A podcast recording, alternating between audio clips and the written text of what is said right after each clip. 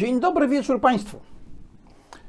Dziś moim i Państwa gościem jest profesor Adam Mariański, były przewodniczący Krajowej Rady Doradców Podatkowych. Obecnie e, współtworzymy na uczelni Łazarskiego Centrum Myśli Podatkowej. Bo myślimy podobnie. Oto dowód.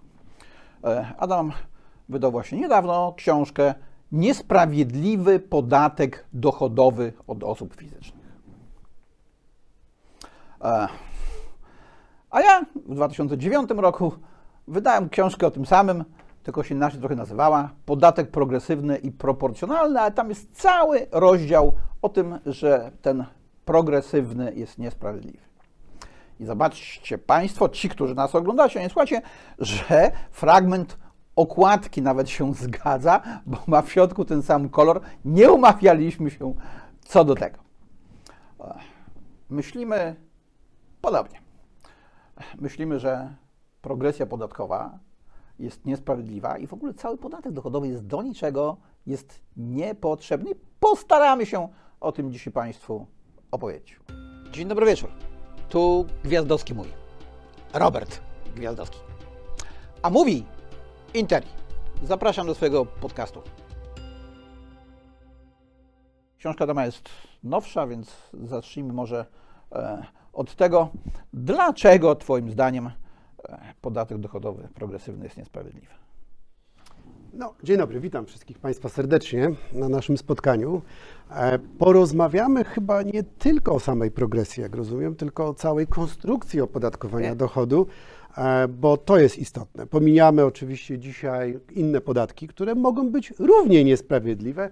Zresztą właściwie moglibyśmy skończyć ten e, program bardzo prostym stwierdzeniem. Wszystkie podatki są niesprawiedliwe, bo zabierają nam naszą pracę, Ale własność. musimy udowodnić dlaczego. Nie wystarczy Tak stwierdzić, trzeba udowodnić. Teraz musimy udowodnić, ale dlatego, ponieważ mamy mało czasu, skupimy się na podatkach dochodowych, które są najbardziej, można powiedzieć, niesprawiedliwe.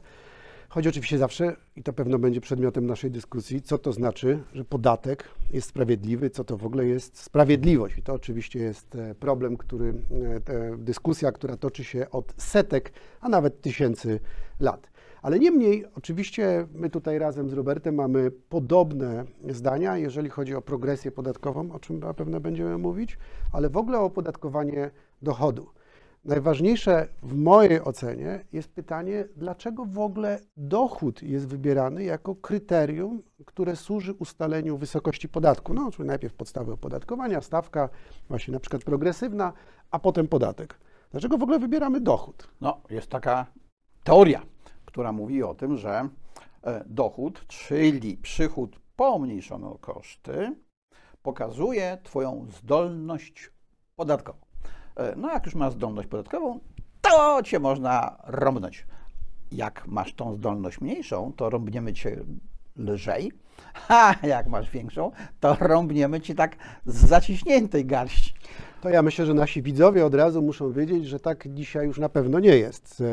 Ile zapłacimy, ile nas skubnie państwo, niekoniecznie zależy od tego, ile jesteśmy w stanie zapłacić, czyli właśnie od tej zdolności płatniczej. Ale ja mówię o teorii, a nie o praktyce. Tak, o Bo w teorii. praktyce to jest, jesteśmy my, czy doradcy podatkowi, adwokaci zajmujący prawem podatkowym, żeby było sprawiedliwie. Bo generalnie w teorii jest niesprawiedliwie, my staramy się to zmienić. No tak, ale nawet w teorii, e, jeżeli dochodzimy do tego dochodu, to jest cała ta konstrukcja, o której powiedziałeś. Mamy przychód, mamy koszty, mamy dochód. I już pierwsza kwestia, co jest przychodem?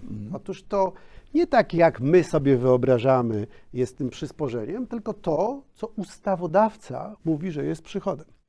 Potem przechodzimy na następny poziom, co jest kosztem uzyskania Tu jest przychodów. jeszcze gorzej. To jest tragedia, zwłaszcza jeżeli chodzi e, o osoby fizyczne, które uzyskują dochody na przykład z pracy, bo tam ustawodawca mówi, nie interesują mnie Twoje koszty. Ty masz tam te 250 albo 300 zł miesięcznie, możesz to sobie odliczyć od przychodu, czyli generalnie rzecz biorąc, Twoje przysporzenie jest takie samo jak osoby, która uzyskuje przychód z umowy o dzieło, ale Twój dochód jest wyższy. Z czego Tak, to wynika? Jak dojeżdżasz, no powiedzmy w Warszawie, tak, z, e, dajmy na to, e, e, z Legionowa na mm, Młociny, ma 10 kilometrów, to masz niższe wyższe koszty dochodu niż jak z Młocin jedziesz do Warszawy, gdzie jest dalej, ale koszty masz niższe, bo decyduje granica administracyjna. Czy jesteś w danej miejscowości, czy też nie.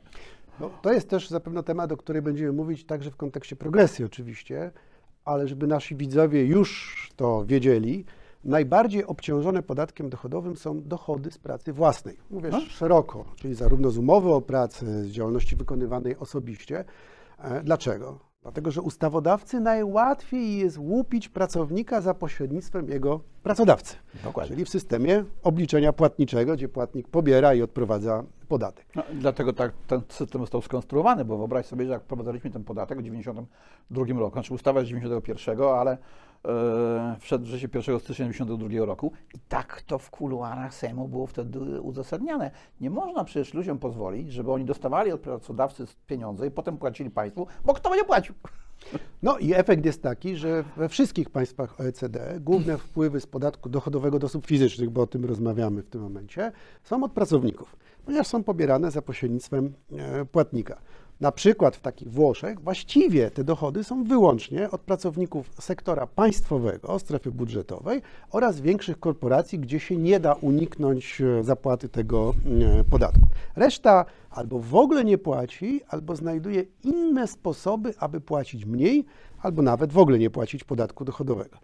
E, Dlatego też we wszystkich państwach OECD powołuje się na tak zwany magiczny klin podatkowy, mówiąc, że ci inni płacą mniej niż ci, którzy są na umowie o pracę. I tak naprawdę próbuje się tych innych podciągnąć pod tych, em, co mają dochody z umowy o pracę, ale problem polega na tym, że jak się ich bardziej podciąga, czyli dokłada im się obciążeń podatkowych, tak jak mamy po Polskim Ładzie, to oni uciekają albo w inne systemy rozliczeń, albo uciekają w szarą strefę. No, wystarczy przejść się po niektórych deptakach w miastach, gdzie nagle terminale przestały e, działać i płatność jest tylko i wyłącznie gotówką. I wiecie Państwo, dlaczego tak jest? Bo ta magiczna zdolność podatkowa, e, o której mówią zwolennicy progresji, to nie jest zdolność określana przez państwo, tylko to jest zdolność określana dla siebie samego również przez podatnika. Podatnik ma taki próg bólu, e, po przekroczeniu którego mówi nie, wyrywa dentyście wiertu, dalej nie będziesz mnie borował. E, Tak to niestety funkcjonuje. Znaczy, niestety dla nas, niestety dla państwa, które chciałoby, żebyśmy my tego bólu nie odczuwali. Jest taka teoria, która mówi o tym, że e, najczęstszą reakcją podatników na opodatkowanie jest dostosowanie się do podatku, do ciężaru podatkowego. To oczywiście bzdura. Znaczy, ja tak twierdzę. To znaczy dostosowanie, jeżeli odpowiednio zrozumiemy to, to, to, tą teorię, to jest albo uniknięcie, albo wybranie najbardziej optymalnej Tak. formy opodatkowania. To, żeby wytłumaczyć na przykładzie, Tak, dostosowanie się nie polega na zapłaceniu, tylko dostosowaniu się. Tak jest. E, Na przykładzie bardzo takim znanym w tej chwili po polskim nieładzie, e, to jest kwestia opodatkowania zryczałtowanym podatkiem od przychodów. I mamy całą taką grupę e, zawodów, które skorzystały na polskim nieładzie, jak na przykład informatycy, lekarze, zawody medyczne w ogóle, inżynierskie, niektóre wolne zawody, które nie płacą już podatku od dochodu, tylko płacą podatek od przychodu, czyli teoretycznie więcej. Ale jak wiemy, że te koszty uzyskania przychodu i tak są minimalne, więc różnica jest żadna. Ale stawka tego podatku jest drastycznie niższa. Więc w związku z tym na przykład lekarze masowo przechodzą z umowy o pracę na tak zwane kontrakty, bo zamiast płacić łącznie z ZUS-em 40 kilka procent, a nawet ponad 50% e, przy progresji, to w tym momencie korzystając z opodatkowania ryczałtowego od przychodu, zryczałtowanej składki zdrowotnej i zryczałtowanej składki na ubezpieczenia społeczne, płacą kilkanaście procent. Więc jakby przelicznik, to jest dostosowanie się, przelicznik, porównujemy ile płacimy tych podatków, jest jakby oczywisty dla tych osób, więc one chętnie wybierają inną formę opodatkowania. Badania przeprowadzone w krajach OECD, e, to już będzie ze 20 lat temu z okładem, ale nie sądzę, żeby się cokolwiek zmieniło, pokazywały, że bez względu na to, jakie były nominalne stawki podatkowe, to tak naprawdę ludzie płacili między 18 a 22. Taka była realna, ta marginalna, najwyższa e, stawka podatku dochodowego. No bo to jest właśnie ten próg bólu. A można przyjąć, że to jest 20, 20 kilka procent i jeżeli można to zoptymalizować, to się optymalizuje. Przykłady? To jest oczywiście y, dobra, dobry przykład ten 18-22, bo w momencie, kiedy mieliśmy podatek liniowy, który był 19% i niską składkę zdrowotną, która wtedy jeszcze nie była podatkiem, bo teraz składka zdrowotna jest po prostu klasycznym e, podatkiem, to większość przedsiębiorców ten próg bólu przyjmowała i płaciła. W momencie, kiedy mamy podniesiony podatek e, poprzez składkę zdrowotną od zeszłego 2022 roku, w zależności na liniowym 4,9, na skali 9% wzwyż, to w tym momencie niektórzy poszukują innych form opodatkowania. Stąd zmiana formy prawnej. Na przykład na spółkę komandytową, gdzie dalej płacimy maksymalnie 19, a dla małej spółki komandytowej nawet mniej niż 19%, czyli mniej niż przed polskim nieładem. Oczywiście można przejść na samozatrudnienie i korzystać z ryczałtu, gdzie na przykład podmiot prowadzący szkolenia płaci 8,5%. Menadżer przy odpowiedniej umowie skonstruowanej również 8,5%, a ten, który dalej jest na umowie o pracę, płaci 40 kilka procent, mówię o progresji, składce zdrowotnej i daninie solidarnościowej. Ja doszedłem do wniosku, że swoich klientów to ja po prostu szkole. E, Nie udzielam im porad, tylko szkole. E, I tak za każdym razem można próbować zrobić, jak nas rząd próbuje za bardzo skubać. Ciekawostka e, o tych 19%. Otóż wyobraźcie sobie Państwo, że ten zryczałtowany podatek od działalności gospodarczej prowadził rząd Leszka Millera.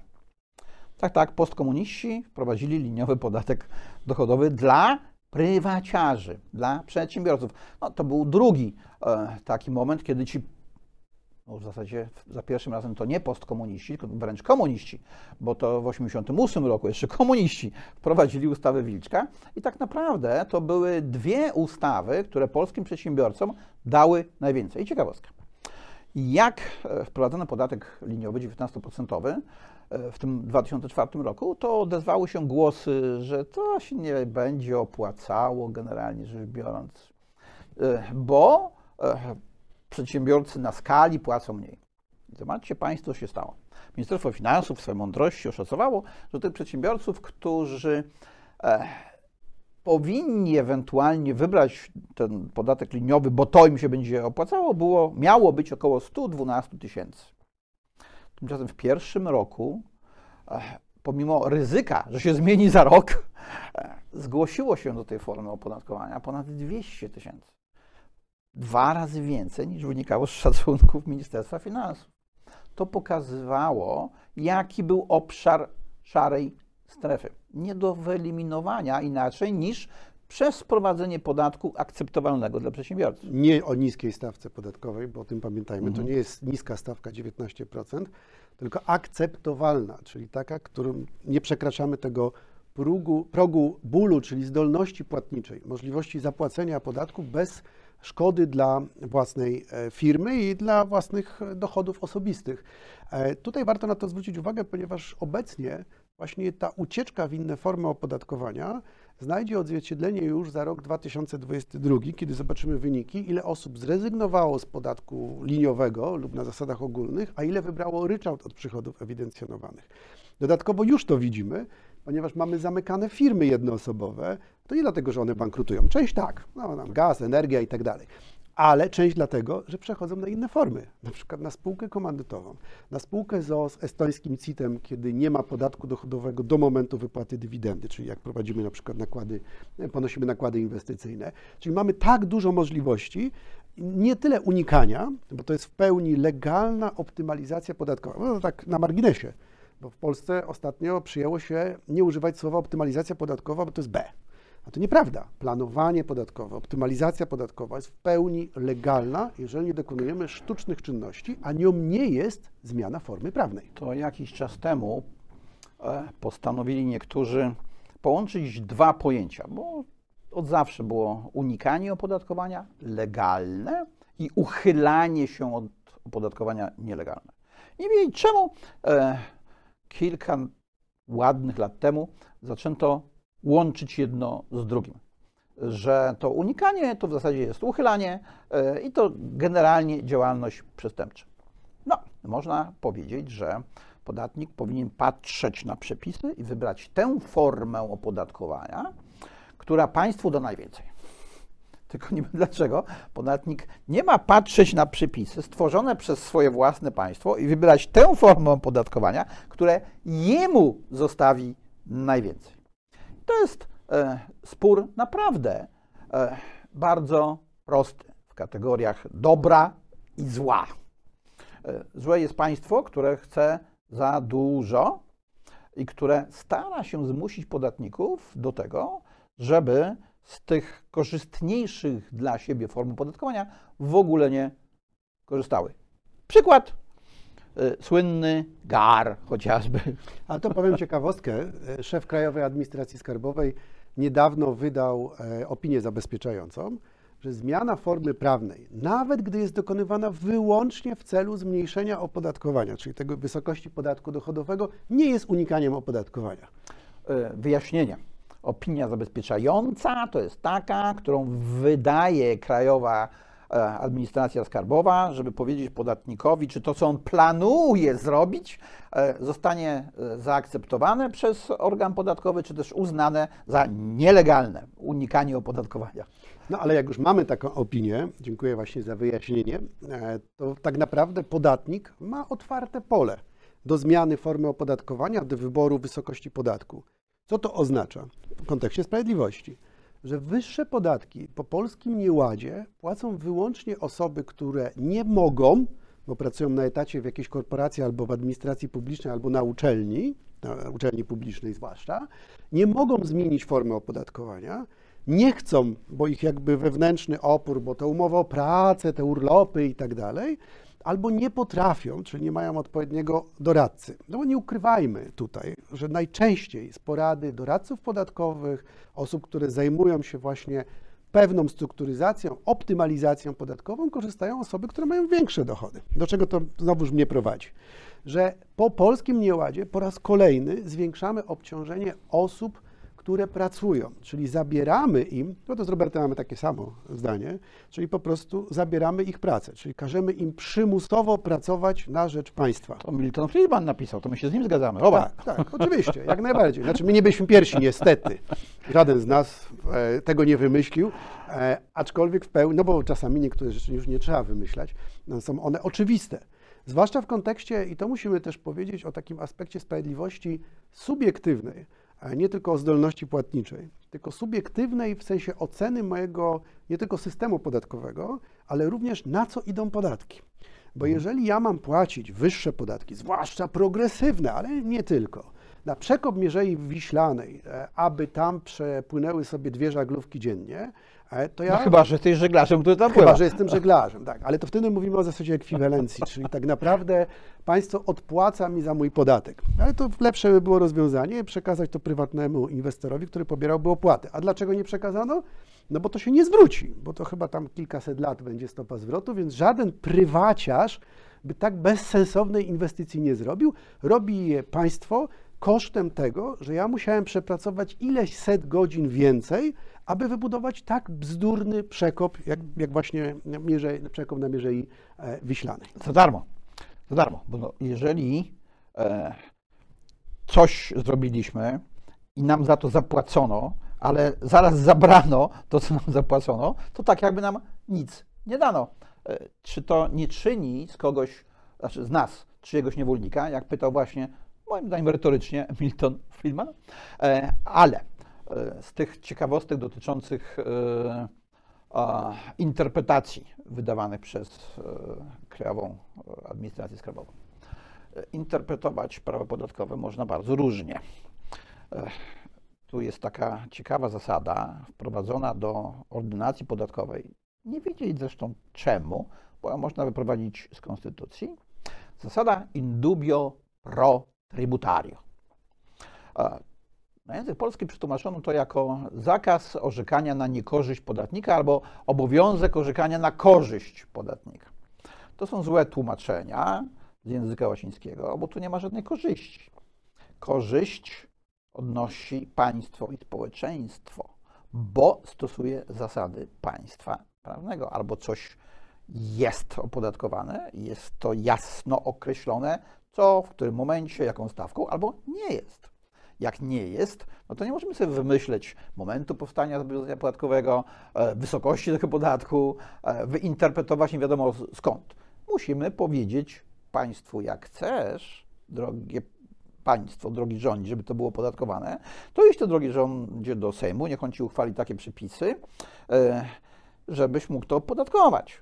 Pod warunkiem, że będą zgodne z konstytucją. Natomiast jak przynosisz tutaj jakieś rozporządzenia, czy nawet ustawy, które są w ogóle niejasne, niespójne, nielogiczne, to niech ci od podatnika, żeby ten leciał i płacił więcej niż musi.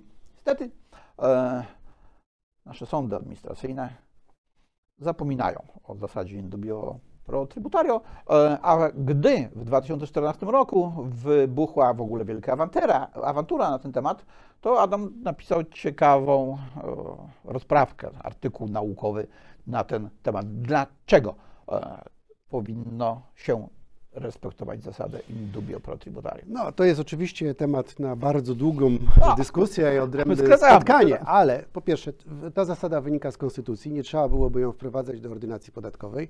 Po drugie, do ordynacji podatkowej została wprowadzona w trakcie kampanii prezydenckiej Bronisława Komorowskiego jako próba ratowania jego szans w drugiej turze. Ja nawet się śmieję, bo to był nawet temat mojej rozprawy habilitacyjnej, że jestem zapewne jednym z niewielu, chyba jedynym, jeżeli chodzi o prawo podatkowe, osobą, która napisała e, pracę habilitacyjną na temat, który był przedmiotem rozstrzygania w referendum ogólnopolskim, bo takie było pytanie, czy chcesz, aby wątpliwości były rozstrzygane na Twoją korzyść, podatniku? No, jakieś retoryczne pytanie, więc wiadomo, jaka by była Tak. odpowiedź. Nie wiem, czy pamiętacie, muszę dowieść słowo Adamowi. Było pierwsze, referendum, referendum oczywiście było nieważne, e, bo nie tylko nie wzięło w nim udział 50% uprawnionych, to nawet do 10% chyba nie, nie dobiło.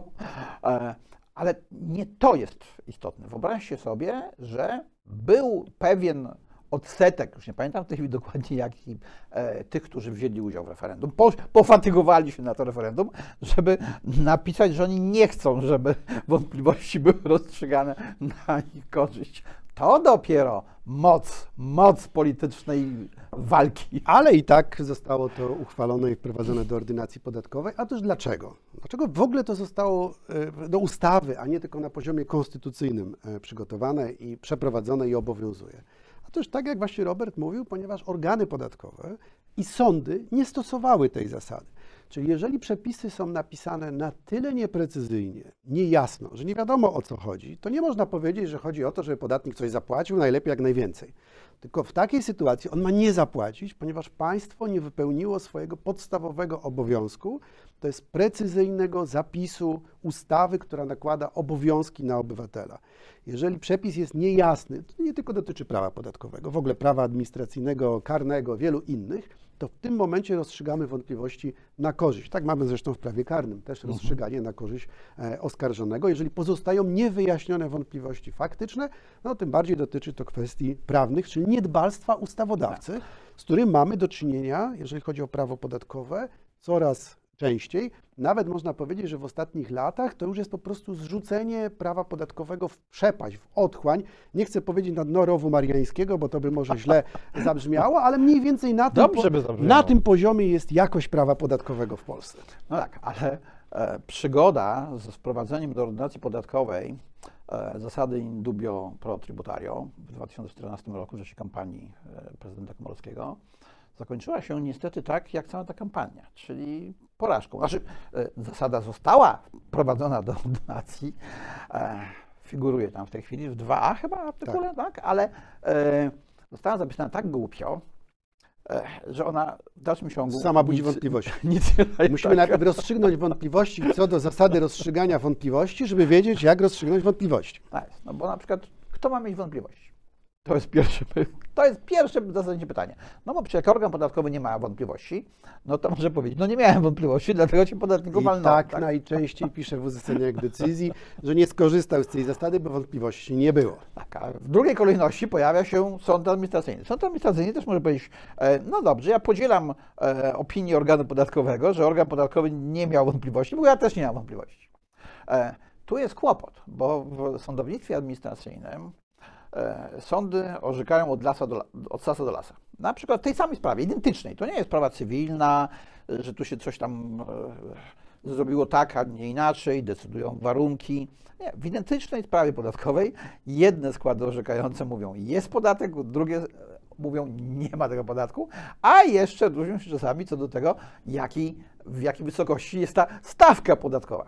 I nie ma precedensów e, w Polsce, proszę. To są niezawisłe sądy, one bronią bardzo swojej niezawisłości, więc to, że jakiś sędzia w jednym sądzie, albo nawet w tym samym sądzie, ale w jednym składzie orzekł A, to wcale nie oznacza, że drugi sędzia musi też orzec A. Może powiedzieć nie A, nie A, czyli wydać wyrok przeczący temu pierwszemu. No i mamy takie sytuacje, że przez, czasami przez wiele lat sądy orzekają w określony sposób, potem nagle odkrywają, że nie miały racji, no bo jak już wszyscy mówią, no kochani, kochane sądy, sędziowie, poczytajcie trochę, zrozumcie, chrońcie obywatela, chrońcie podatnika, zmieniają tą linię orzeczniczą, to pozostali już jakby mają te inne, korzystniejsze rozstrzygnięcia. Do czego to prowadzi?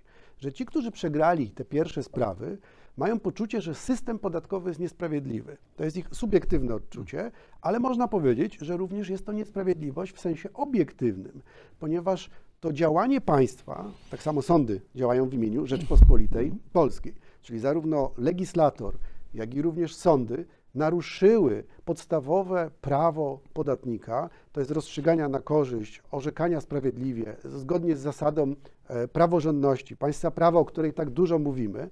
Tutaj de facto można powiedzieć takie jedno dość mocne zdanie, że nie tylko potrzebujemy reformy prawa podatkowego, że potrzebujemy reformy sądownictwa administracyjnego, bardzo hmm. mocnej reformy, oczywiście nie politycznej, mówię tutaj o reformie poprzez zmianę merytoryczną orzekania, inne podejście do podatników, a tak naprawdę, proszę Państwa, przywrócenia tego, co jest zapisane w Konstytucji. A w Konstytucji jest napisane, że sądy administracyjne kontrolują administrację publiczną. Działalność administracji Działalność administracji publicznej. One nie rozstrzygają sporu między podatnikiem i organem, jak im się wydaje, co robią to na co dzień, tylko sprawdzają, czy organ naruszył prawo. Jeżeli naruszył choćby w najmniejszym stopniu, uchylają decyzję. A jaka jest praktyka? Krzywo, prosto, byle ostro. Czyli nie ma znaczenia, w jak mocno organ narusza. Jeżeli sędzia przyjmie, że podatnik powinien zapłacić podatek, mimo że cała procedura, sposób orzekania, terminy, przedawnienie, to wszystko jest źle przeprowadzone i nie powinna ta decyzja być wydana, to i tak wydaje tą decyzję. To prowadzi do oceny przez adresatów, przez podatników całego systemu podatkowego. Czyli nawet jakbyśmy my z Robertem napisali nowe ustawy, które były bardzo krótkie, jasne, precyzyjne, to i tak potem mogłoby się okazać, że to wszystko popsują organy, a potem sądy. Tak, przez e, złą wykładnię prawa podatkowego, taką bardzo profiskalną, a nie proobywatelską, bo pamiętajmy, że podatnik to jest obywatel, taki sam jak każdy inny. Mało tego, e, większość obywateli to jednak właśnie podatnicy. E, bo bez tych podatników, bez podatków, które oni płacą, to państwo nie może funkcjonować, między innymi sądy administracyjne. No to będzie taka ciekawostka. E, sądy administracyjne to nie jest konieczność.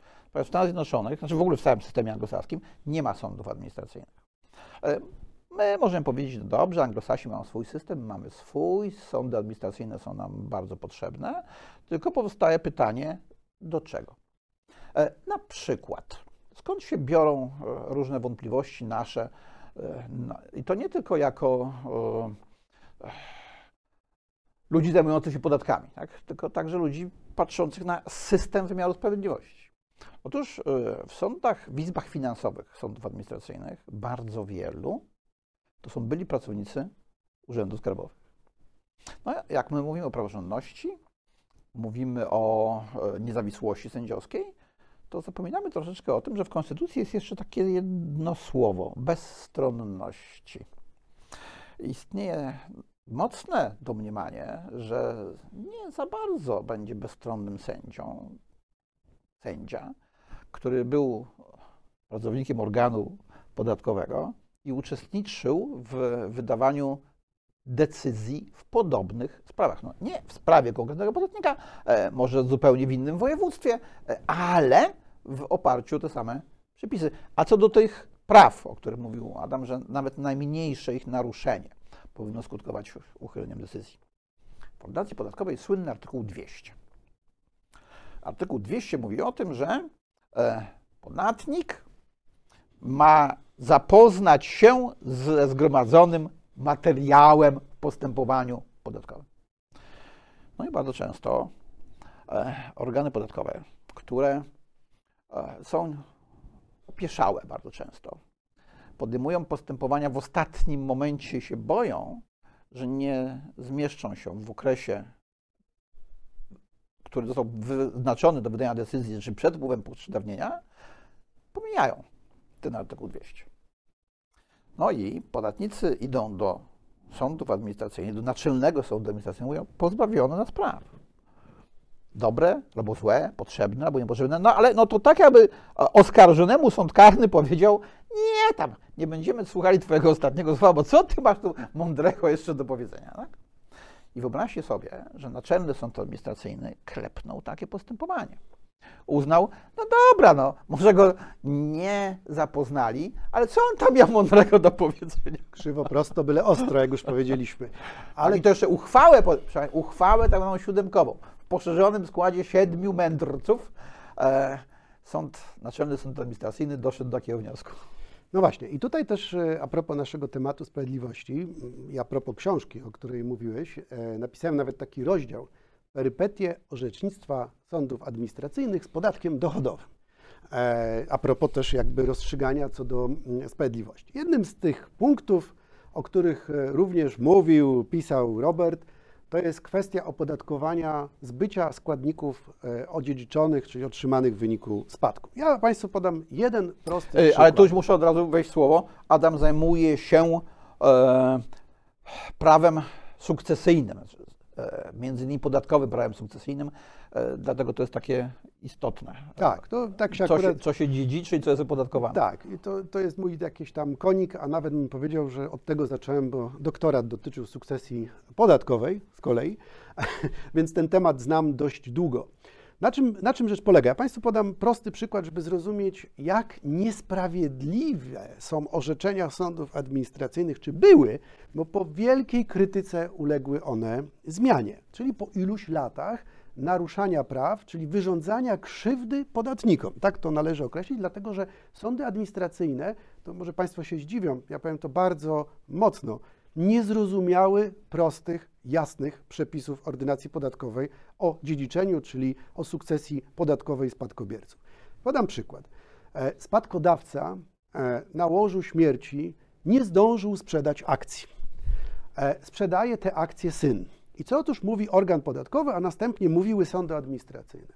Otóż, drogi spadkobierco, musisz zapłacić podatek od całego przychodu. Czyli inaczej mówiąc, Spadkodawca kupił te akcje za 90 zł sztuka. Syn sprzedaje za 100 zł i mówią do syna, ty zapłać podatek 19% od 100 zł. Dlaczego? No bo nie masz prawa rozliczyć kosztów podatkowych, bo one nie przechodzą na spadkobiercę. Tu nie ma sukcesji.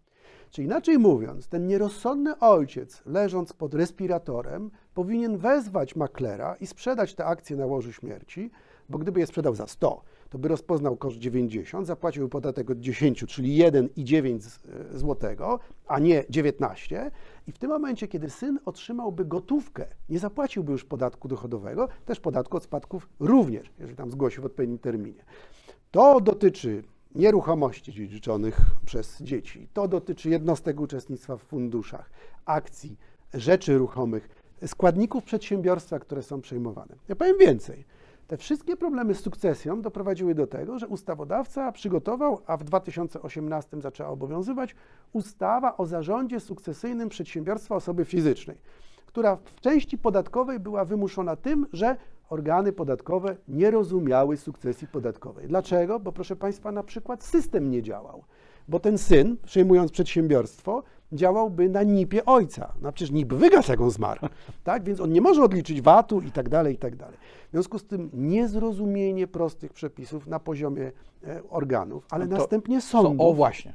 O właśnie. Doprowadziło do tego, że po pierwsze sądy wyrządziły krzywdę wielu podatnikom. To sobie powiedzmy. Mhm. Czyli jeżeli mówimy o sprawiedliwości, to na przykład takie rozumienie, że coś komuś jest zabierane bez podstawy, albo nakładany jest dodatkowy ciężar bez podstawy, czyli podatek, którego nie powinno być, w każdej doktrynie e, dotyczącej sprawiedliwości będzie uznane za działanie niesprawiedliwe. Tak?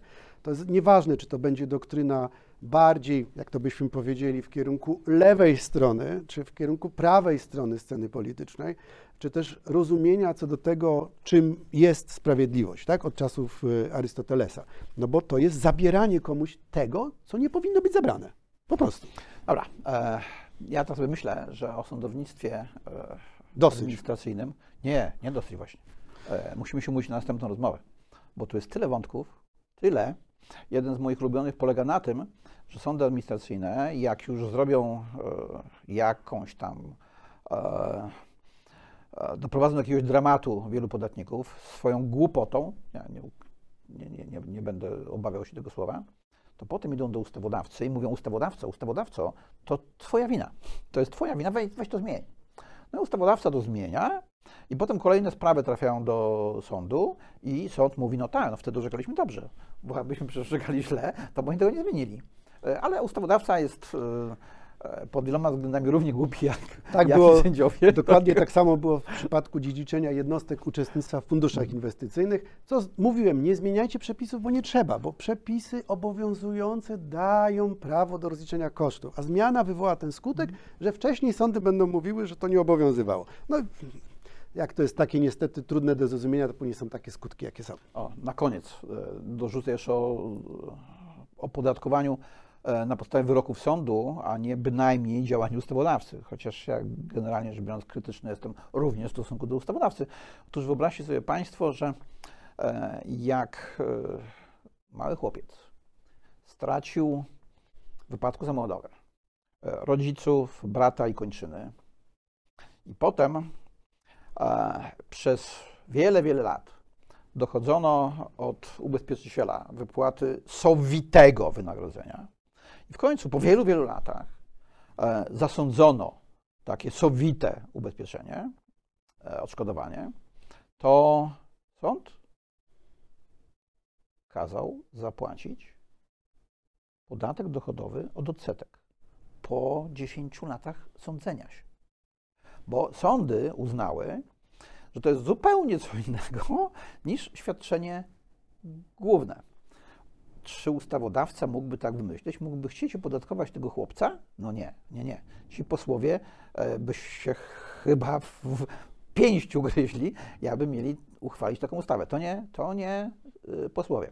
To sąd, naczelny sąd administracyjny, bo naczelny sąd administracyjny nie musi bać się wyborców Ale- i podatników. To jest to, co żeśmy rozmawiali w opodatkowaniu dochodu. Najpierw istotne jest, co jest przychodem. I tutaj jest właśnie ten problem. Pazerność ustawodawcy również jest, ale pazerność organów podatkowych, niezrozumienie przez sądy administracyjne prowadzi, że opodatkowujemy coś, co nie jest dla nas przysporzeniem, bo te odsetki miały charakter odszkodowawczy za opóźnienie w zapłacie, kiedy ta osoba nie mogła korzystać z tych środków, chociażby, żeby poprawić swoją sytuację po tym zdarzeniu ubezpieczeniowym, które e, wystąpiło. Więc znowuż konstrukcja podatku dochodowego w ogóle, jak o niej rozmawiamy, prowadzi do wielu sytuacji, w których płacimy podatek od tego, co faktycznie nie powinniśmy zapłacić, czyli od dochodu, który nie jest dochodem, bo dla nas nie jest żadnym przysporzeniem podatkowym. I tak na marginesie, bo nie będziemy mówić o sporach teoretycznych, ale to muszę zaznaczyć jedną rzecz. Nie ma na świecie ani jednej szkoły, mm, linii, która by powiedziała, że dało się ustalić, co jest dochodem podatkowym. Nie ma. Nic, nie istnieje coś takiego. Więc można napisać kilka rozpraw, co tym dochodem jest. Bo dochód podatkowy to nie przysporzenie majątkowe, o którym my rozumiemy, że coś dostaliśmy, że mamy pewną więcej korzyść, tak. albo zaoszczędziliśmy, Tak, bo nie wydaliśmy na coś, tak? Natomiast tutaj przychodem no, są takie dziwne sytuacje, jak na przykład przychód z tytułu uczestnictwa w imprezie integracyjnej w firmie. To były fajne spory, to opowiem o szczegółach, bo organy podatkowe uznawały, że obojętnie czy ja jako pracownik poszedłem na tą imprezę, czy nie poszedłem, to miałem przychód, bo mogłem skorzystać z imprezy.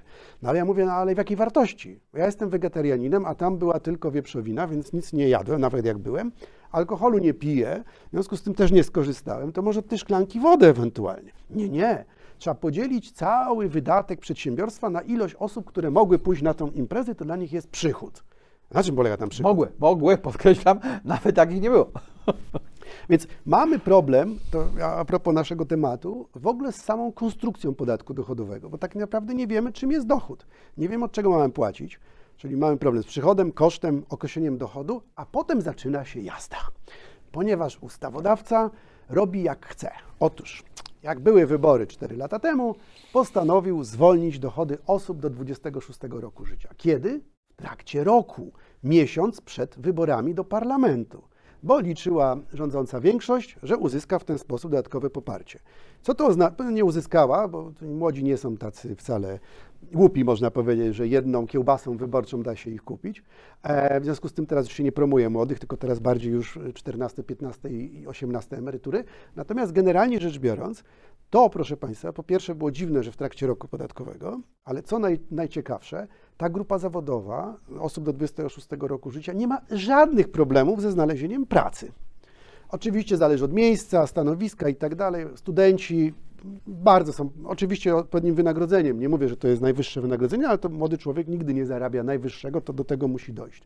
Natomiast osoby, które mają problem ze znalezieniem pracy, 55, plus, czyli tuż przed emeryturą, nie mają żadnego zwolnienia podatkowego.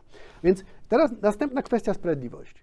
Dlaczego ja, mając, jeszcze nie mam, ale gdy będę miał 55 lat i będę Ja ciężko mam. pracował, no to ty pracujesz ciężko, e, płacisz podatek, mm, i jesteś w tej grupie, która można powiedzieć, że no jest, ma trudniej na rynku pracy, no bo się zmienia, e, cy, cyberzmiana, nowe technologie, trzeba się dostosowywać, tempo pracy i tak dalej. W tym momencie nie ma żadnych preferencji podatkowych, natomiast osoba, która jest młoda, która wchodzi na rynek, ma energię, tętni życiem, ma preferencje podatkowe. Czyli ty, ja płacimy na niego. To już ci mówię dlaczego. E, No z tego powodu, że my coś mamy, nie? A oni jeszcze nie mają nic. W związku z powyższym to akurat jest prawda. Oni mają większe potrzeby, gdy wchodzą na rynek pracy. Z tym, że im się te potrzeby nie zmniejszają, a zwiększają, gdy skończą 26 lat. Czyli studia. Bo, bo jak skończą studia, to będą inaczej, czy gorzej ze swojego punktu widzenia opodatkowani. A poza tym jeszcze jedna ciekawostka, proszę Państwa. Otóż e, statystycznie kobieta w Polsce pierwsze dziecko rodzi w wieku lat 27,5, tak już się do 28 zbliża. Czyli miała e, ulgę w podatku dochodowym, nie płaciła podatku dochodowego, ale teraz roczek minął, zachodzi w ciążę i pyk! Ale wiesz, jak Jeszcze urodzi dziecko, to nie jest tak źle. Bo No, mierząc zdolność 500 plus. płatniczą, no, dostaje 500 plus, które do dochodu nie wchodzi, co jest ciekawostką. Tak jest. Ale oprócz tego ma jeszcze ulgę na dzieci. Więc tutaj ustawodawca w ramach mierzenia zdolności płatniczej przyjmuje, że w rodzinie, tam gdzie mamy małżeństwo wyłącznie, bo Mhm. to jest taka u nas preferencja, i jeszcze dzieci, a najlepiej więcej niż jedno, bo wtedy dochód w ogóle nie ma znaczenia, przysługują odliczenia od podatku, czyli ta ulga na dzieci. W ten sposób mierzy zdolność płatniczą. Ale to jest znowuż pytanie, w jaki sposób to jest e, robione, w jaki sposób jest konstrukcja. Bo jeżeli, jeżeli rozumiem jeszcze przy pierwszym dziecku, które jest uzależnione od wysokości dochodu, ta ulga, ale przy drugim, trzecim osoba najbogatsza, no, oczywiście najbogatsi nie płacą podatku dochodowego, więc to jest zły przykład. Tak. To zły przykład. E, Zdecydowanie. osoba bardziej uposażona o dochodach, które się znajdują na przykład w drugiej skali podatkowej, gdzie normalnie płaciła progresję. W momencie, kiedy ma e, te dziecko pierwsze, nie ma ulgi, ale kiedy ma drugie, trzecie, już ulgi jej przysługują bez względu na wysokość dochodu. Czyli wcale kryterium nie jest zdolność płatnicza. Bo tu kryterium, teoretycznie rzecz biorąc, e, może nie kryterium, ale cel jest taki pronatalny. Chodzi o to, żeby rodzić więcej dzieci, bo No, ale przecież wiemy, że ani sytuację 500 plus, ani ulgi na dzieci nie zwiększyły dzietności. Zwłaszcza, a tu poczekaj, poczekaj, poczekaj. E, oczywiście, że e, nie zwiększyły dzietności, e, nie zwiększyło dzietności 500 plus na pierwsze dziecko, e, bo w każdej rodzinie, znaczy no nie w każdej, ale w większości rodzin jedno dziecko i tak się rodzi. Statystycznie to jest 1 i 3, tak nawet. Natomiast drugie się nie rodzą, nie mówiąc o trzecich. Więc to, że większa ulga jest na drugie i trzecie, to jest zrozumiałe. Na pierwsze w ogóle nie powinno być żadnej ulgi, ani żadnego 500+. Plus. Bo i tak, i tak ono się rodzi. Natomiast e, co do tego, że e, nie zwiększyły dzietności, ale sam mówisz, że w podatku dochodowym to jest tak, że możemy mieć przychód albo możemy nie mieć kosztu. E, No i tutaj troszeczkę to jednak zadziałało, dlatego że współczynnik dzietności mimo wszystko wzrósł z 1,29 do 1,43.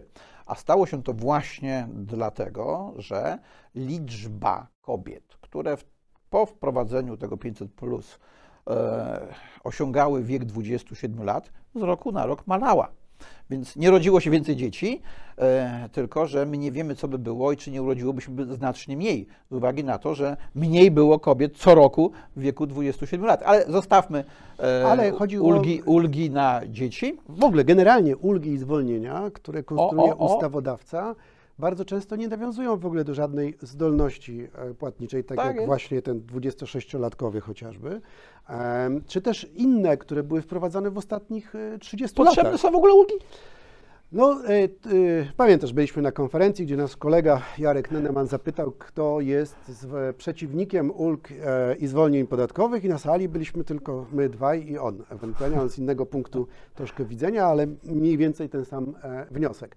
E, ulgi i zwolnienia e, mogą po pierwsze prowadzić do niesprawiedliwego opodatkowania, bo niektóre osoby mają zbyt dużą preferencję, zu- zupełnie nieuzasadnioną. Po drugie, badanie zdolności płatniczej na podstawie jednego kryterium, to jest dzieci, nie jest zawsze prawidłowe, ponieważ to, że ja mam dwójkę dzieci, troje, to wcale nie znaczy, że moje dochody są e, mniejsze przez to, bo może ja wtedy ciężej pracuję, bardziej intensywnie, żeby zarobić na rodzinę. Dla mnie zresztą większym problemem jest progresja podatkowa, w której nie powinno być, bo czym więcej pracuję, tym teoretycznie powinien, mówię teoretycznie powinienem płacić więcej, bo polski system jest tak zbudowany, że płacą więcej tylko ci, którzy nie chcą lub nie mogą e, uciec do innej O, o, o, formy, właśnie, do- tak? do- e, do innej formy opodatkowania, to oni płacą progresję podatkową według Bo stawki tyle, bo, progresywnej. bo tyle masz, ile ci się uda e, schować przed państwem. Tak jest. No, Polacy zresztą to, to, to lubią, no, wiedzą Państwo, od lat przecież, jak jeżeli na przykład, nie wiem, występuje premier i mówi do przedsiębiorców, chcemy Waszego dobra, to co robią przedsiębiorcy? No to dobro chowają, prawda? Więc jak chcemy Waszego dobra zabrać w postaci podatków, no to ludzie chowają ten dochód po, z różnych przyczyn, o których już dzisiaj mówiliśmy. Ale niemniej, to co chciałem powiedzieć, że dzisiaj nie ma, co to znaczy sprawiedliwego? Nie ma równego rozłożenia ciężarów podatkowych, bo progresja jest przykładem nierównego rozłożenia ciężarów podatkowych, gdyby funkcjonowała. Gdyby funkcjonowała od wszystkich źródeł dochodów i odpowiednio była zrobiona. Ja chcę Państwu powiedzieć, i to jest bardzo istotne, najmniejsze podatki wpłacą, a właściwie nie płacą w Polsce kto? Donosiciele służb specjalnych, ponieważ są zwolnieni z podatku dochodowego. Podano z przyczyn technicznych, żeby nie było wiadomo, kto jest donosicielem. Potem najmniej płaci się z czego? Z hazardu 10%. E, Potem mamy różne ryczałtowe stawki, e, mamy jakieś formy opodatkowania przedsiębiorców. Najwięcej płaci osoba zatrudniona na umowie o pracę. I nie daj Boże jeszcze, jak wejdzie w drugi próg, a nie daj Boże, że jest informatykiem, którego świat rozrywa, jeszcze przekroczyła dochód milion złotych, bo jeszcze płaci daninę solidarnościową, która głównie zasila nie pomoc dla osób niepełnosprawnych, tylko takie wypłaty jak 14, 15, 16, n- nie wiem czy będzie 16 emerytura. Co to oznacza, proszę Państwa? Że w układzie poziomym, bo o tym mówimy, nie mówimy o nierównych dochodach, mówimy o równych dochodach w rozumieniu naszym, nie definicji podatkowej, mamy do czynienia z sytuacją, że od tego samego każdy płaci według czego? Według przypadku. Gdzie się znalazł? Po- Podam przykład. Jestem prawnikiem, chcę przejść na ryczałt. Jaką stawkę będę płacił? 17%. A jaką płacił informatyk? 12%. Co ja zrobiłem 30 lat temu? Popełniłem błąd. Trzeba było Powinienem zostać informatykiem. informatykiem, Za błędy się płaci. a nie prawnikiem. 30 lat temu, ale Ale- przepisy są dzisiaj. Dobrze, ale informatyk nie wie, jak z tych 12 zejść do zera, a my wiemy. A, do zera jest bardzo trudno, ale do 8,5 dla informatyka, proszę bardzo, nie ma problemu, jedziemy w tym kierunku. Taki przykład e, głupoty. To jeszcze Adam mówił parę razy o polskim nieładzie. E, zanim nastał ten nieład, mieliśmy taki ład, że na przykład mm, wykonujący dokładnie te same czynności, będący w dokładnie takiej samej sytuacji rodzinnej, mieszkaniowej, zawodowej, e, doktorant na uczelni, mógł na tejże uczelni prowadzić zajęcia ze studentami. Mógł to robić na umowę o pracę. Mógł to robić na umowę zlecenia.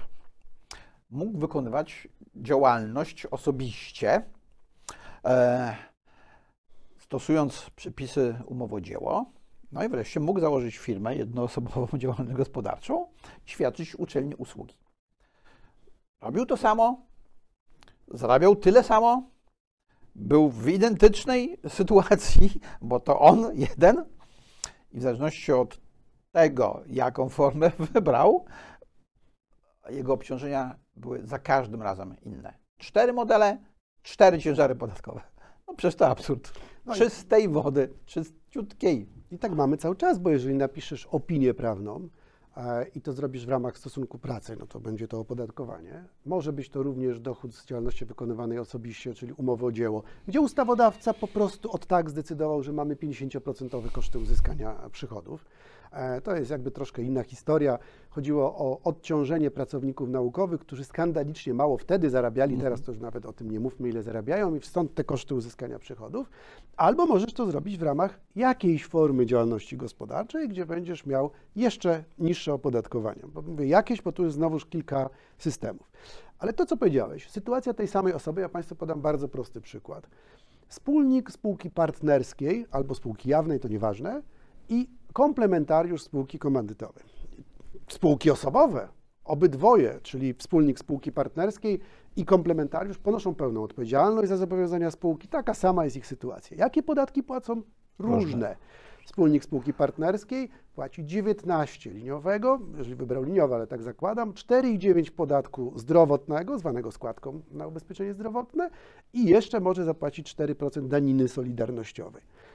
Komplementariusz spółki komandytowej, w zależności czy ona przekracza obroty 2 miliony euro czy nie, równowartości, płaci albo 19% plus zryczałtowana 500 złotowa składka zdrowotna, albo jeżeli e, właśnie mamy e, nieprzekroczony ten próg, to płaci tam mniej więcej 17,8% plus ta zryczałtowana składka zdrowotna. E, I teraz pytanie, dlaczego? No, bo w międzyczasie opodatkowano Tak. najpierw komandytową akcyjną, potem komandytową, więc już tak zrobiono i tak zostawiono. Tak zostało. Tak Jakie jest uzasadnienie?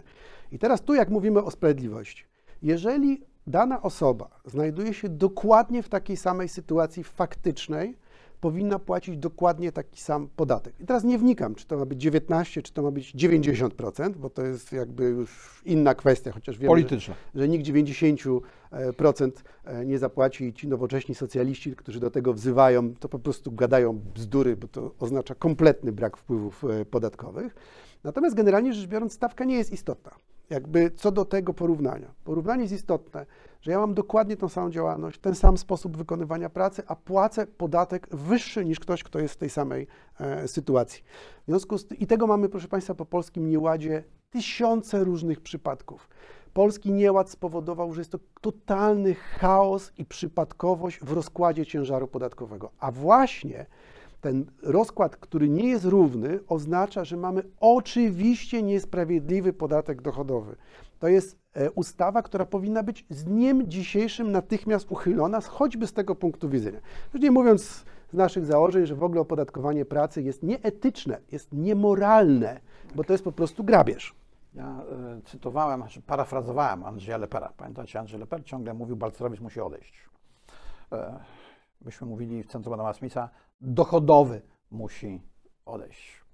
Tak, to jest naprawdę zły podatek. Jego istnienie jest podyktowane polityką, ideologią, e, natomiast z całą pewnością nie ekonomią, bo wpływy z niego są o wiele niższe niż wpływy z podatku VAT, akcyzy, z opodatkowania pracy nawet. Tak? Przy czym to opodatkowanie pracy e, składkami tak zwanymi okazuje się jednak być opodatkowaniem.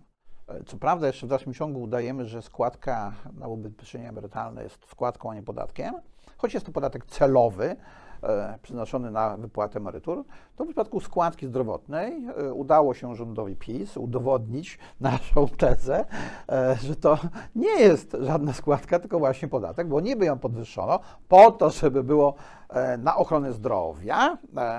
No, tymczasem zabrano część tej składki, e, pokazując, że to zawsze był podatek, tylko się dla zmyłki inaczej nazywał. Tylko jakie skutki to wywołało, prawda? Czego w ogóle projektodawcy nie przewidzieli.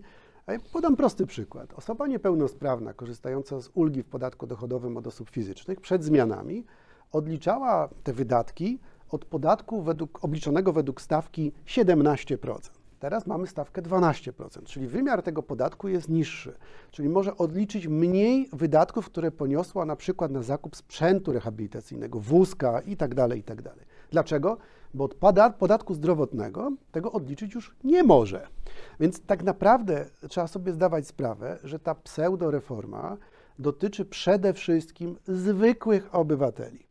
Założenie polegające na tym, że sprawiedliwie rozłożymy ciężar podatkowy, było tylko na etapie demagogii politycznej, ponieważ pierwsze założenia, a realizacja doprowadziły do tego, że tak naprawdę zwiększono niesprawiedliwy rozkład ciężaru podatkowego. I to, proszę Państwa, jest też bardzo ważne, jak w ogóle rozmawiamy o podatku dochodowym i komu jest potrzebny podatek dochodowy. W pierwszej kolejności politykom. To oni mówią, kogo opodatkują, dlaczego będzie sprawiedliwe, komu zabiorą, komu więcej dołożą w warstwie politycznej, bo w warstwie praktycznej, to już dzisiaj mówiliśmy, bogaci przed polskim nieładem i po polskim nieładzie, jak nie płacili, tak, Tak nie nie, będą płacić podatku e, dochodowego. Dlatego, że to jest najłatwiejszy podatek do unikania przez bogatych. Przez kogo nie jest łatwy do unikania? Przez tych, Biednych. którzy ciężko pracują na, Na umowie o pracę. e, i oni nie uciekną, tak?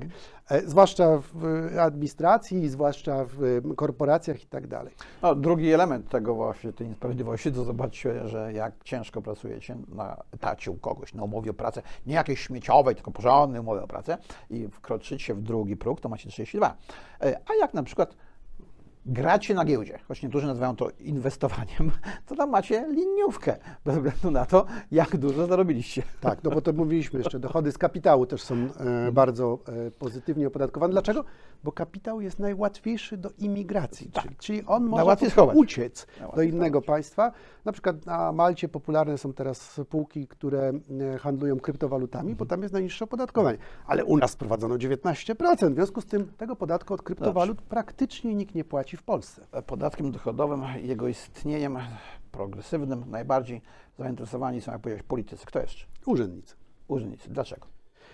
Dlatego, że znaczna część problemów, które są do rozstrzygania, kontroli podatkowych, dotyczy de facto podatku dochodowego. I to powiem jedno zdanie. Po wejściu JPK-u i w przyszłym roku krajowego systemu e-faktur, właściwie kontrole w VAT-ie będą elektroniczne. Wychwytywanie będzie elektroniczne, więc będzie robiła to sztuczna inteligencja, oczywiście stopniowo rozwijając.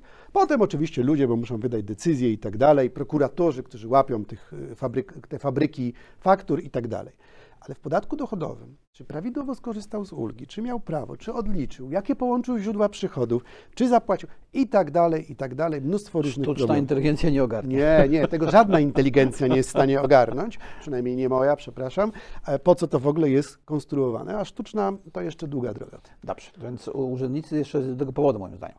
Tego mianowicie, że um, no, urzędnikiem zostaje zazwyczaj, może nie, przepraszam, nie, może nie zazwyczaj, ale często ktoś, kto lubi mieć władzę nad innymi. E, no i im bardziej skomplikowany system podatkowy, tym ta władza jest większa. A w przypadku podatku dochodowego, zwłaszcza progresywnego, to komplikacja jest automatyczna. No i jest jeszcze jeden powód, jeśli chodzi o urzędników. No, część z nich zostaje doradcami podatkowymi. Jeszcze jakaś grupa? To znaczy tak, e, No, to, proszę, to nie, to ja wejdę w słowo. Tak powiem. To trzecią grupą są doradcy podatkowi. tak, no właśnie do tego chciałem się odnieść, bo Właśnie. e, ja oczywiście jako też były szef e, samorządu doradców podatkowych muszę powiedzieć, że to nie jest sprawka doradców podatkowych. Natomiast e, nie jest tak, że oni prom do tego, żeby system był bardziej skomplikowany i tak dalej, o czym świadczy chociażby nas udział w procesach legislacyjnych dotyczących polskiego nieładu i jego poprawiania. Tak, żeby, znaczy tego się nie da poprawić, ale przynajmniej częściowo złagodzić. Natomiast generalnie rzecz biorąc, rzeczywiście jest tak, że największa część pracy doradców podatkowych dotyczy podatków dochodowych. I wcale nie podatku dochodowego od osób fizycznych, chociaż po polskim nieładzie w Też, tym zakresie też. się znacząco zwiększyła, czy na ryczałt, jaka stawka i tak dalej, mnóstwo roboty. Ale przede wszystkim podatku dochodowego od przedsiębiorstw, to jest główny e, problem. I tutaj myślę, że to jest temat oczywiście na szerszą dyskusję. kolejne spotkanie. Tak. E, Dlaczego podatek przychodowy od przedsiębiorstw, podkreślam, byłby nie tylko, że bardziej sprawiedliwy, nie tylko, że bardziej wydajny fiskalnie, czyli mielibyśmy więcej wpływów do e, budżetu, ale przede wszystkim nie naruszałby zasad konkurencji. No bo jeżeli międzynarodowa korporacja stosuje różne dziwne praktyki i płaci minimalne podatki w Polsce, rzędu, już nieefektywnie mówimy o tam 17%, tylko rzędu 1-2% e, dochodu, który tutaj powinna e, generować, to w tym momencie druga firma, która nie stosuje takich e, praktyk, płaci powiedzmy podatek dochodowy według efektywnej stawki 17%, czyli koszt jej jest o 17 czy 16% wyższy. E, To już wiele lat temu jeden ze znajomych powiedział mi, że zamiast krytykować tych ministrów finansów, którzy tak, którzy tak to wszystko komplikują, to powinienem brać ich na payrolla, e, żeby oni właśnie komplikowali. I wtedy mu powiedziałem, że to nie jest do końca tak, że doradca, dobry doradca podatkowy e, lubi wiedzieć, jak jest.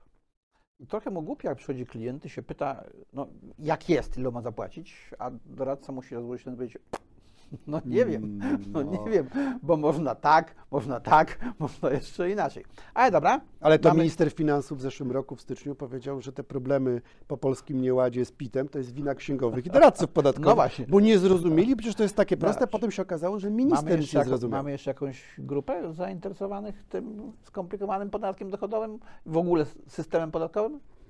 No, dostawców oprogramowania, wiedzy, No. wydawnictwa. Wydała się. To na pewno. No właśnie. E, Zrobiłem kiedyś eksperyment, poszedłem tu dawno temu, jak pisałem tę swoją książkę, to, to, to moja habilitacja, jak e, poszedłem do księgarni, e, wszedłem w półki z literaturą piękną, wybrałem jakąś książkę, to nie pamiętam już co to było, i poszedłem do działu prawnego i poszukałem książek z zakresu doradztwa podatkowego, które były podobnie wydane, znaczy podobnie grubości, e, okładkę miały podobną, e, i się okazało, że te o prawie podatkowym e, to są od 40% do 400% droższe, mimo że tak samo wydane. A ciekawostka jest taka, że jak nie wiem, kupicie sobie Państwo pana Tadeusza na przykład, no to on będzie stał na półce. E, uhu, no chyba, że dzieci, jak się będą wyprowadzały, to go zabiorą.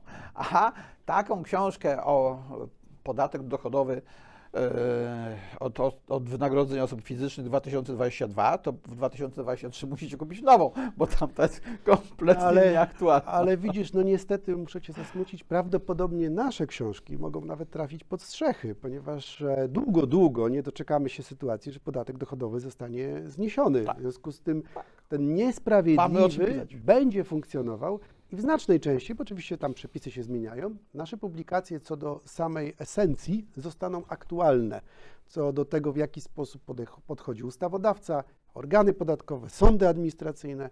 No bo ja nie jestem tutaj dużym optymistą, dlatego że prawo podatkowe, jak każde prawo, tworzą przede wszystkim politycy. E, I tu jest problem, ponieważ politycy często psują to, co jest dobre. Powiem Państwu tylko jeden przykład, to jest akurat pewno temat na oddzielną rozmowę, ale Robert powiedział, sukcesją się trochę zajmuje. E, mianowicie w ostatnich dniach mm, e, była procedowana ustawa o fundacjach rodzinnych. I otóż okazało się, że to jest pierwsza od 8 lat ustawa, w której zmiany były wprowadzane zgodnie przez rządzącą większość i opozycję i one miały charakter wyłącznie merytoryczny. E, I była otwarta pierwszy raz dyskusja i w Sejmie, i w Senacie, i z przedstawicielem ministerstw, i tak dalej, i ekspertów, i również środowisk zainteresowanych tą ustawą. Dlaczego? No bo mieliśmy do czynienia pierwszy raz z ustawą, która nic nie nakazuje, czyli nie mówi, że mam zapłacić na przykład jakieś podatki, nic nie zakazuje, nie rób tego, bo będzie kara, tylko daje możliwości. Więc jeżeli by ustawodawca uchwalił ustawę, która teoretycznie daje możliwości, ale nikt by z tego nie skorzystał, to by była klapa, więc trzeba było to uzgodnić z odbiorcami. Teraz pytanie, dlaczego nie uzgadnia się z podatnikami, jaki system byłby najbardziej A. sprawiedliwy, B. wydajny fiskalnie? Oczywiście na tym poziomie, który zaakceptujemy, bo to jest jeszcze inne pytanie, gdzie jest ten poziom bólu. To jest już temat do dyskusji szerszej. Dobra, ale jest jeszcze po tych grupach politycy, urzędnicy, doradcy, wydawcy, piąta grupa beneficjentów e, skomplikowanego systemu, między innymi w zakresie podatku dochodowego, e, no właśnie, beneficjenci. Piąta grupa zainteresowana tym, żeby ten system był skomplikowany, bo oni chcą korzystać z tych ulg, e, ale oczywiście pod warunkiem, że to oni skorzystają, co już Adam powiedział, a inni nie skorzystają, bo w ten sposób poprawiają sobie swoją pozycję konkurencyjną.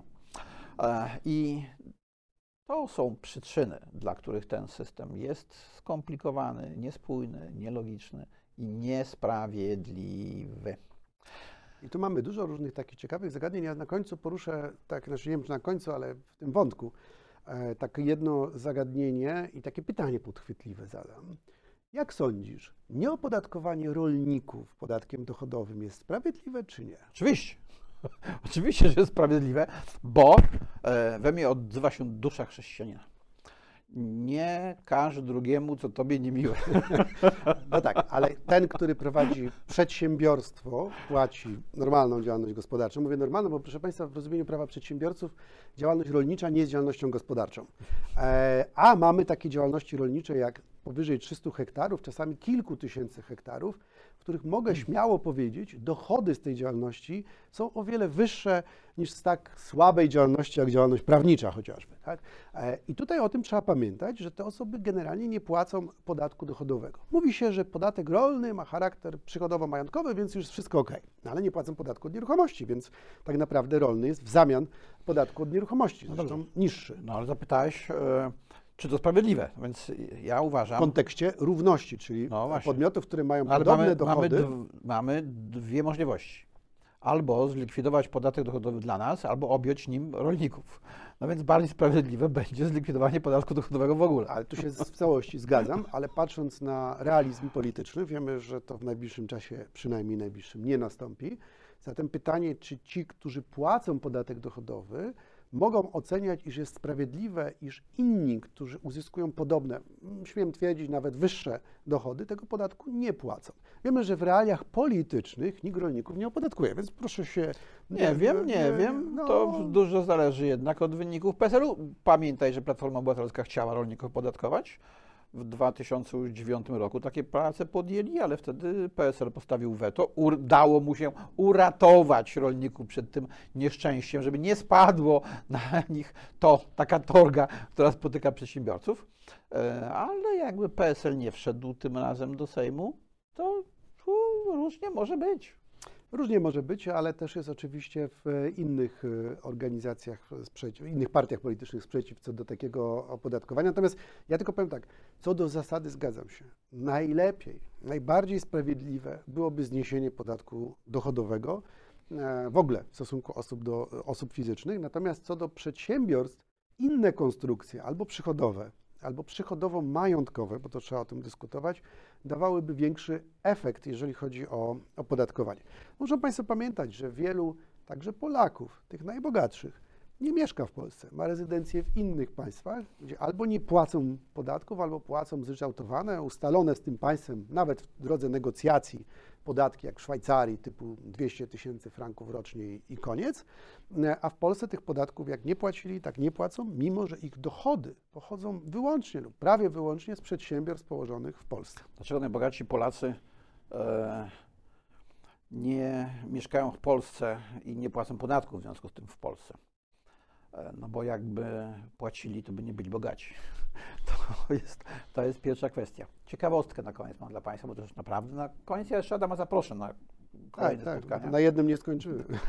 E, John Rawls, taki amerykański e, socjalista, to znaczy liberał amerykański, czyli socjalista, w latach 70. napisał książkę potem Teoria Sprawiedliwości. No i w tej rozbudowanej teorii sprawiedliwości, która miała być takim opus magnum e, amerykańskiej lewicy, amerykańskich socjalistów nazywanych liberałami, e, postawił takie pytanie pod koniec, dlatego na początku zwolennicy tej teorii nie zauważyli, bo to na 500 której stronie napisał. No, jak tak mówimy o tej sprawiedliwości, to e, jaki podatek jest bardziej z nią zgodny? E, progresywny podatek od dochodów, czy proporcjonalny podatek od konsumpcji? I sam sobie odpowiedział na zadane przez siebie samego pytanie w kontekście swojej własnej teorii, no, że oczywiście bardziej sprawiedliwy jest ten proporcjonalny podatek od konsumpcji. A to E. muszę powiedzieć, że to jest pewnego rodzaju Biblia dla e, demokratów, Tak. czyli socjalistów w Stanach Zjednoczonych.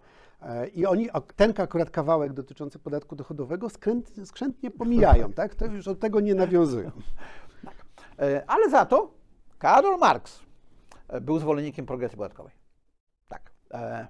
W krytyce programu Gotajskiego to była krytyka programu e, uchwalonego w Gotta przez socjaldemokratów.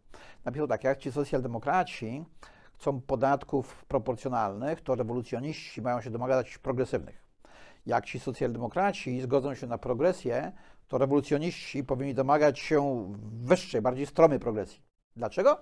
I Marx też odpowiedział sobie samemu na to pytanie, bo progresja podatkowa osłabia kapitalizm. Ten nasz kapitalizm trzyma się bardzo kiepsko, więc jak e, jeszcze zwiększymy progresję, będzie jeszcze gorzej. Obiecuję, że jeszcze Adama zaproszę i porozmawiamy między innymi o podatkach tych konsumpcyjnych, o VAT-ie, o akcyzie, no i oczywiście o sądownictwie administracyjnym, bo tu jest o czym rozmawiać.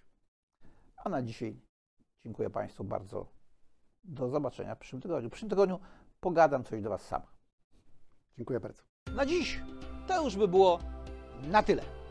Dziękuję bardzo i zapraszam na następny odcinek.